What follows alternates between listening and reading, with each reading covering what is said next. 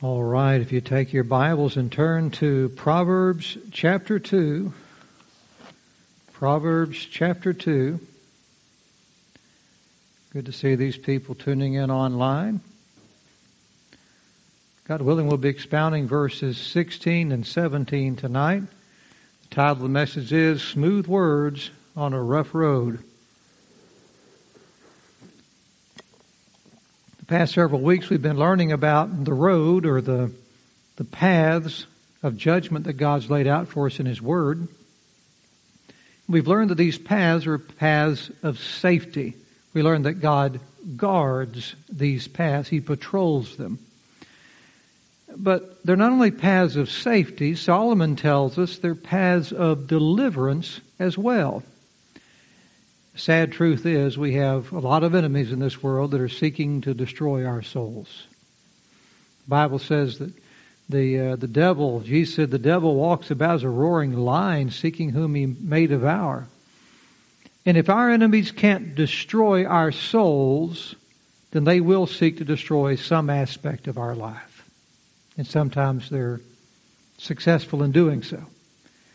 If we walk in the path of this world, then we make ourselves vulnerable to the snares laid out to us by these enemies. But if we'll walk in the paths that God's laid out for us, His paths of judgment, then we'll be delivered from the enemies that seek to harm us. If you would look with me back in verse 12, please, for some comparison purposes tonight. In verse 12, Solomon said, God has given you these paths of discretion and understanding to, quote, deliver thee from the way of the evil man, from the man that speaks froward things. And we studied that a couple of weeks ago. And now in verse 16, in comparison, we, we learned about about these paths delivering us from the evil man that speaks froward words. And now in verse 16, Solomon tells us that God gave you these paths verse, to deliver thee from the strange woman. And this word strange in the passage doesn't mean the woman's weird. Hmm, all right? Doesn't mean she's crazy. It means she's strange in the sense of being unknown to you, uh, especially in a sexual sense. But, so, but it has the idea of being unknown. Stranger, danger, that kind of thing. Someone you don't know, that's a stranger there. We do, we're not familiar with this person. And so this woman's not familiar to you in that sense. If you'll remember when the Bible spoke about Adam and Eve, in a sexual sense, it said Adam knew Eve, his wife, and she conceived. The Greek word translated strange here is kind of neat. It has the idea of turning off the highway to get a lodging place. So, so bringing it up to 2022, it would have the idea of you're going down the interstate on your way to point B, you know, from A to B, and you're on your way to your destination, and you exit off the interstate, off your designated path, so you can get a hotel. That's the idea of this Greek word here. Now, when you're on a road trip and you exit the interstate and you spend that night in the hotel, then you're turning off your designated path to stay in a room that's not yours. You see, it's not your home. You're staying in a strange place. And that's why this woman is described as a strange woman. The room is not your home. The woman is not your wife. The wisdom of God, Solomon says, will deliver you from the danger of turning off the designated path that God laid out for you, for your, your sexual life, for your family life, in order to be with a woman that's not yours. It will deliver you from that exit to destruction. So the first thing we learn in this verse is that a strange woman is an enemy that men need to be delivered from. It's not someone exciting that we want to meet. She's an enemy you need to be delivered from. She is a dangerous villain that will bring harm to the life of any man, especially to the child of God.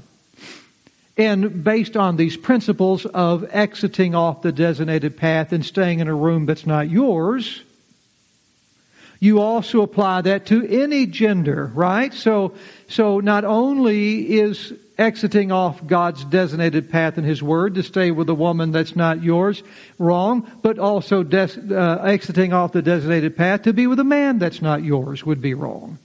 You're still in a strange place.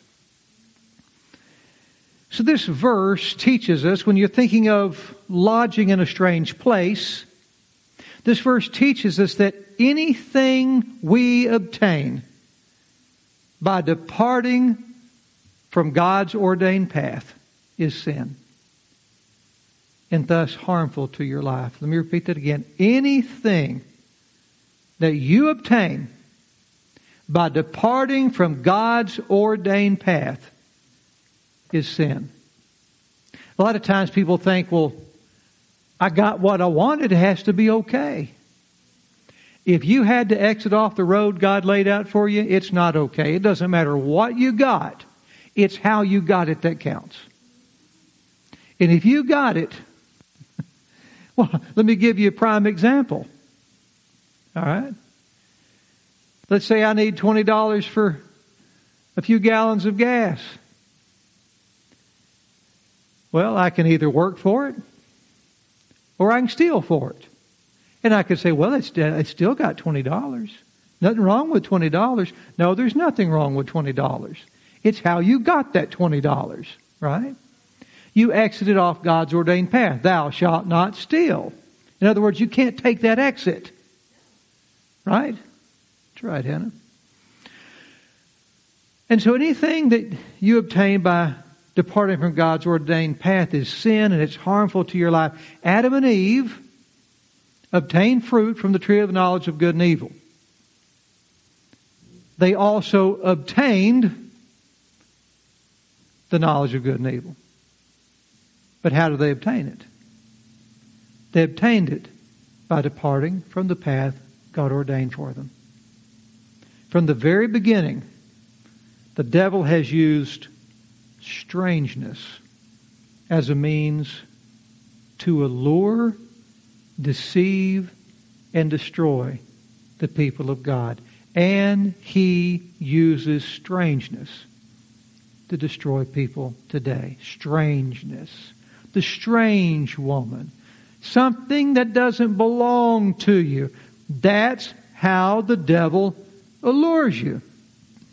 Turn with me, if you would, to Genesis chapter 2. Genesis chapter 2. It's fascinating to study the tactics of your enemy, isn't it? The strange woman.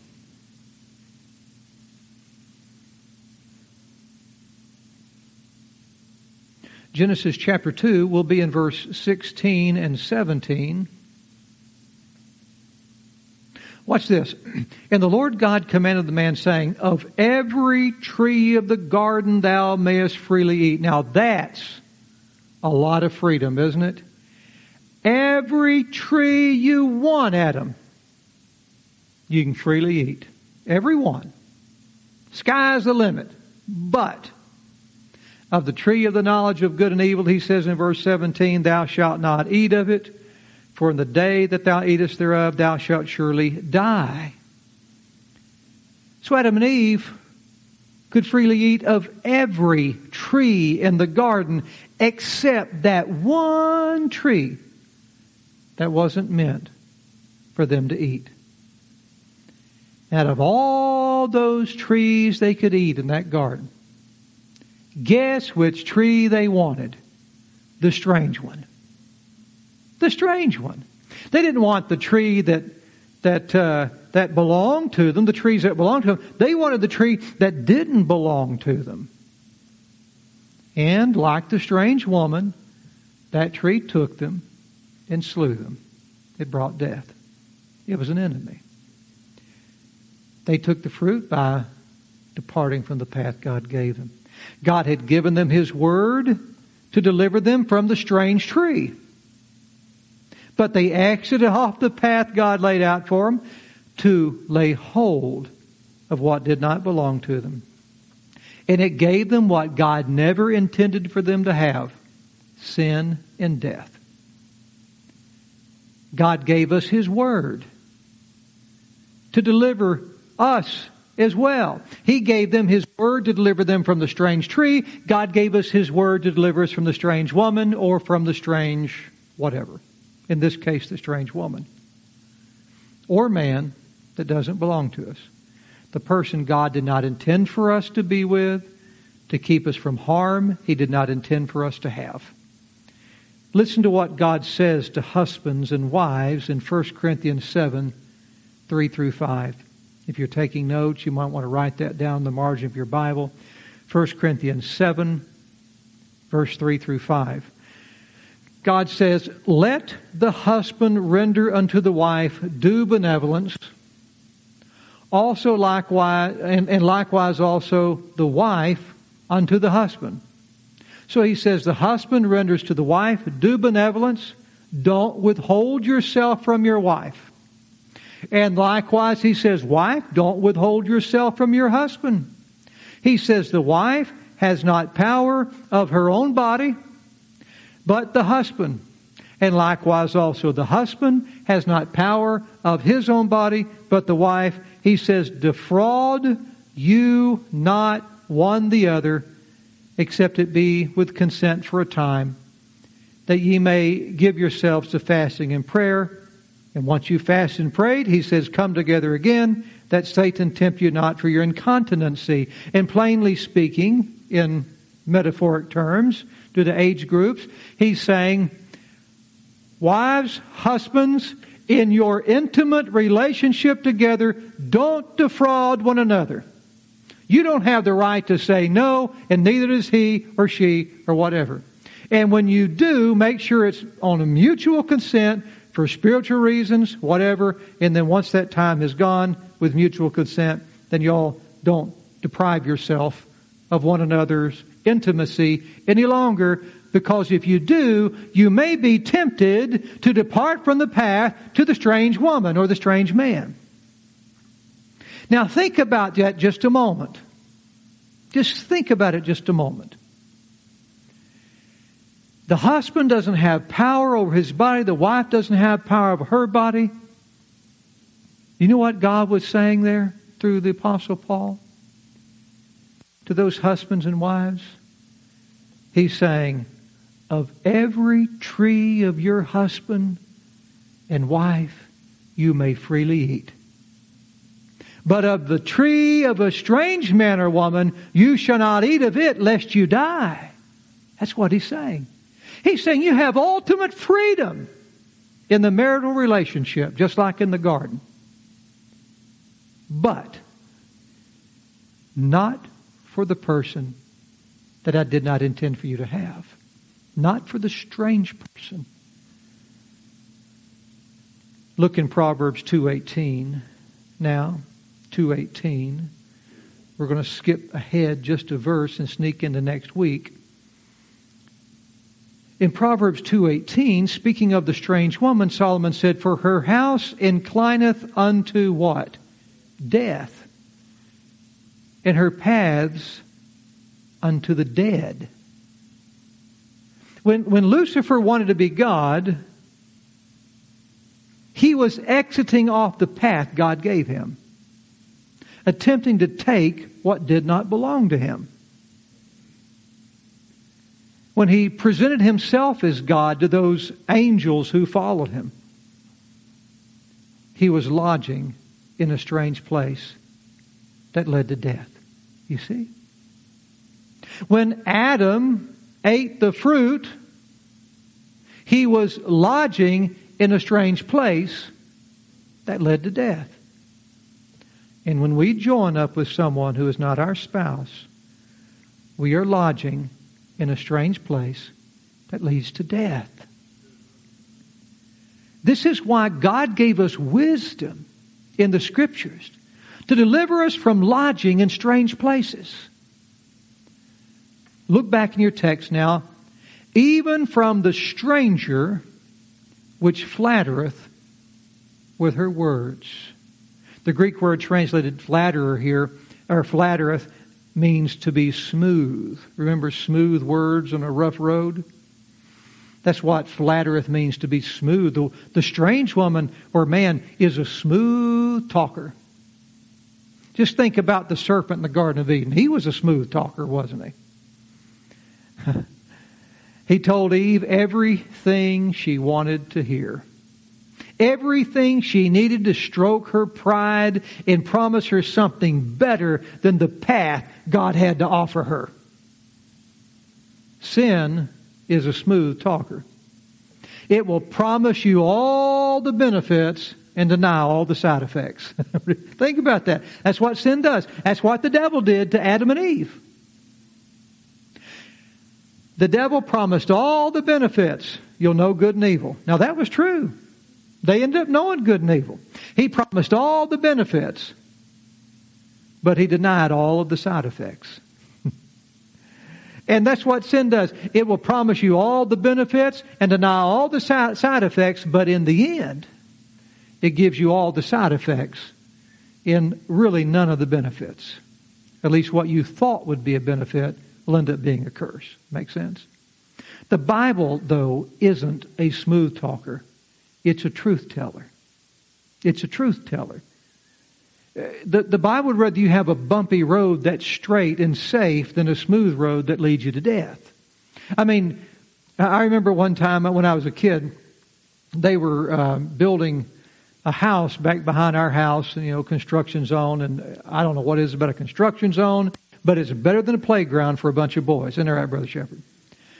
And when they broke that, when they broke that ground up to lay that pad for the house, and they already had the house, you know, framed in, uh, man, there's a bunch of dirt, and we would have some incredible dirt clod fights out there. And when you throw that dirt clod and it hits someone, looked like a bomb blew up. Well, for strategic advantage, I climbed up on top of the roof of that unfinished house. Well, you know, they're throwing dirt clods up there at me, so guess what's getting on that roof? Sand. Guess what that sand does to friction? It reduces it. And so I'm up here just throwing away, man. I've got the, the aerial advantage on them. And next thing you know, as I'm throwing, I found myself going, shh, I'm sliding down that roof. So would you rather be on a smooth road to hell or rough road to heaven? That devil grease that road up for you and make it so easy for you to die. So easy for some aspect of your life, like your marriage, like your peace, like your family relationship, to die. The Bible, though, will tell you the way things really are. A strange woman or a strange man will make you feel real important. They'll tell the man his muscles are big. They'll tell the woman she's beautiful. They'll tell you that you deserve better than what you have at the house, and they'll encourage you to be unfaithful. They'll tell you things that you really want to hear, and things that you probably may not be hearing from your husband or wife at the time, and make you feel real special.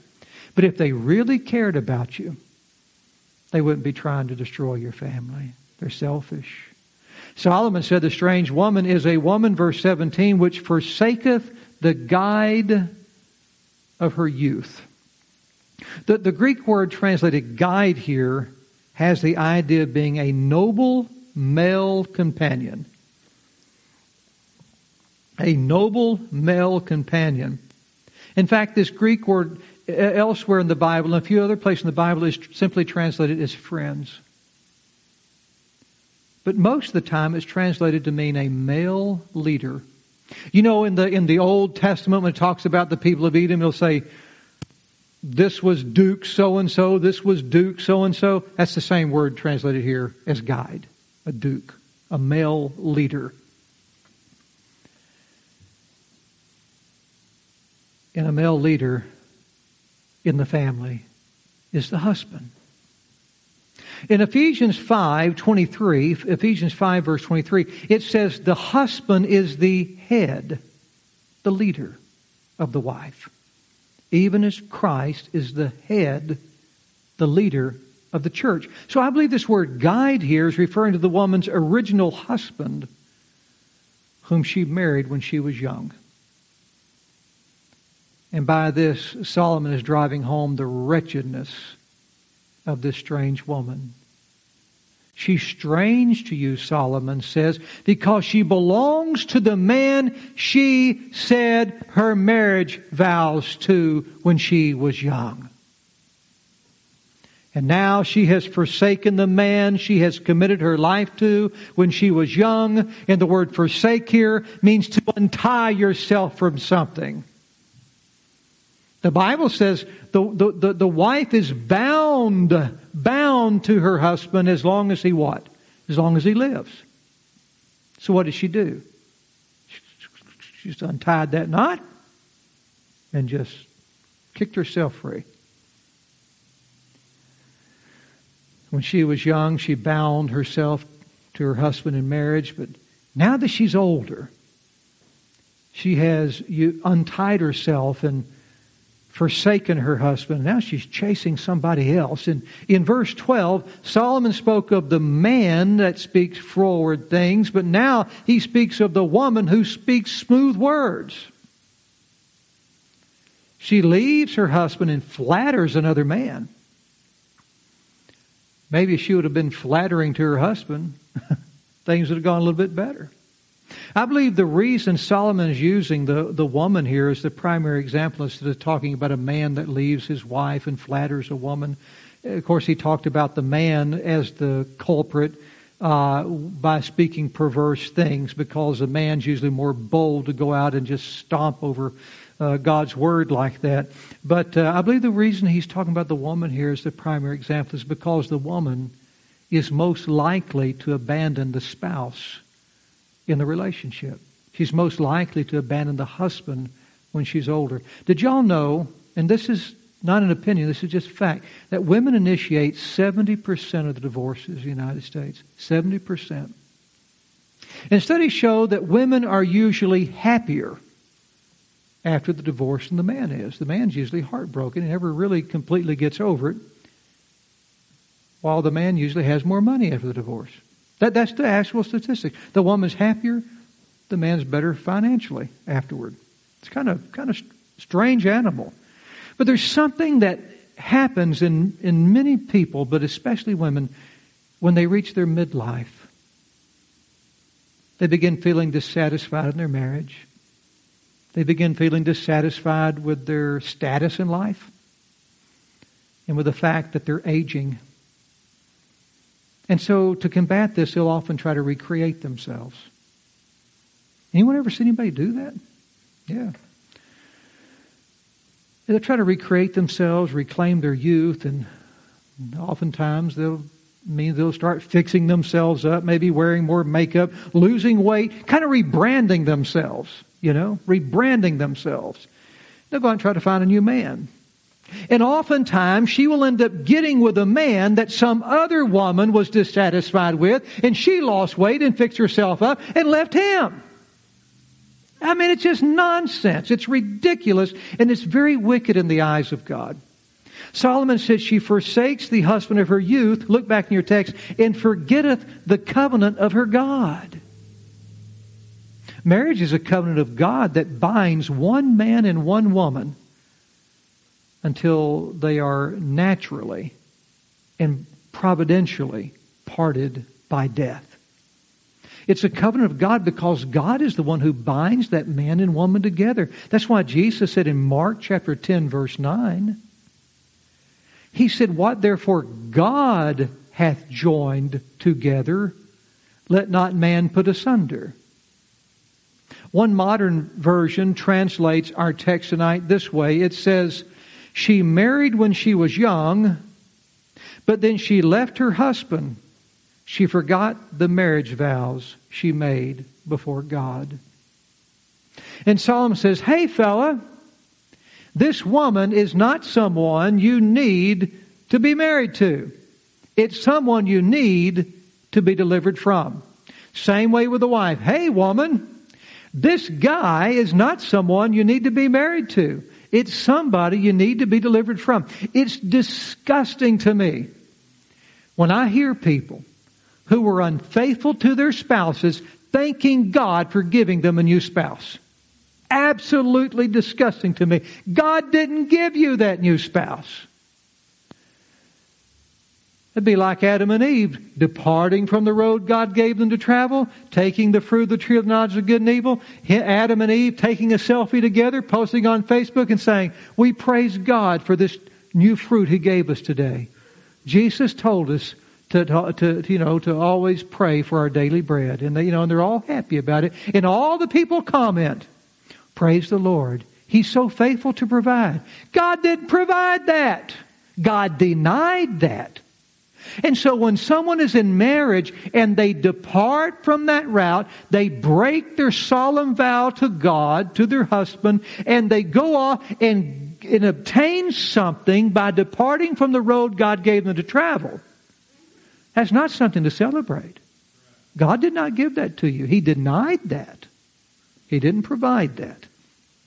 So don't blame God for your unfaithfulness to your spouse by leaving them for another man or woman.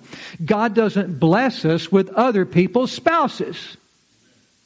He delivers us from other people's spouses. And from men and women who, like the forbidden fruit, don't belong to us. If you're not married, you still are not to go out with a man or woman that doesn't belong to you. If they're strange to you, and the person who's not strange to you is someone who's known to you through the marriage covenant. So if you're single, if you're married and you depart from the road to take a woman that's not yours, that's adultery. If you're single and you depart from the road to take a woman that's not yours outside of marriage, that's fornication.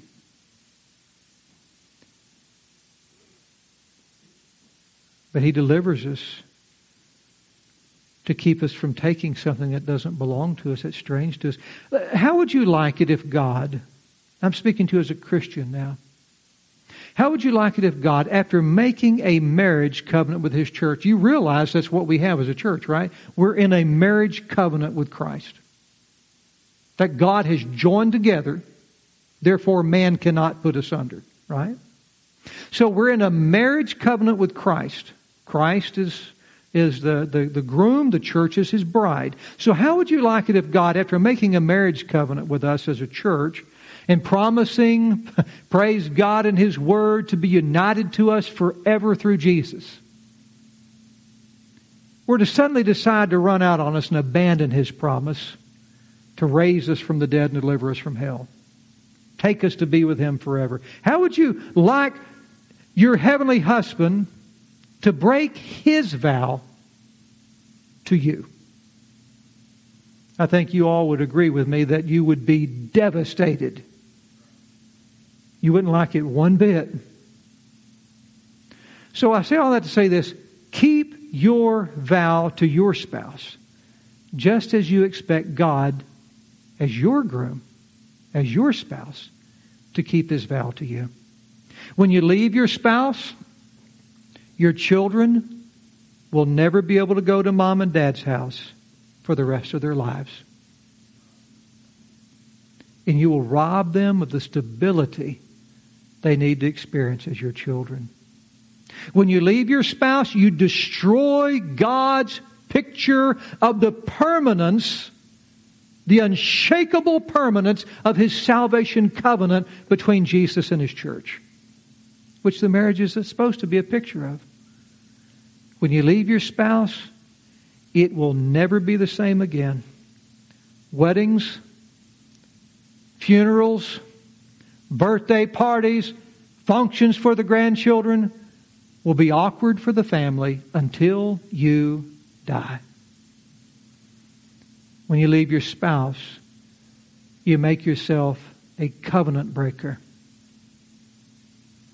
Doesn't matter what society accepts. It doesn't matter what the courthouse declares. They're all going to be overruled one day.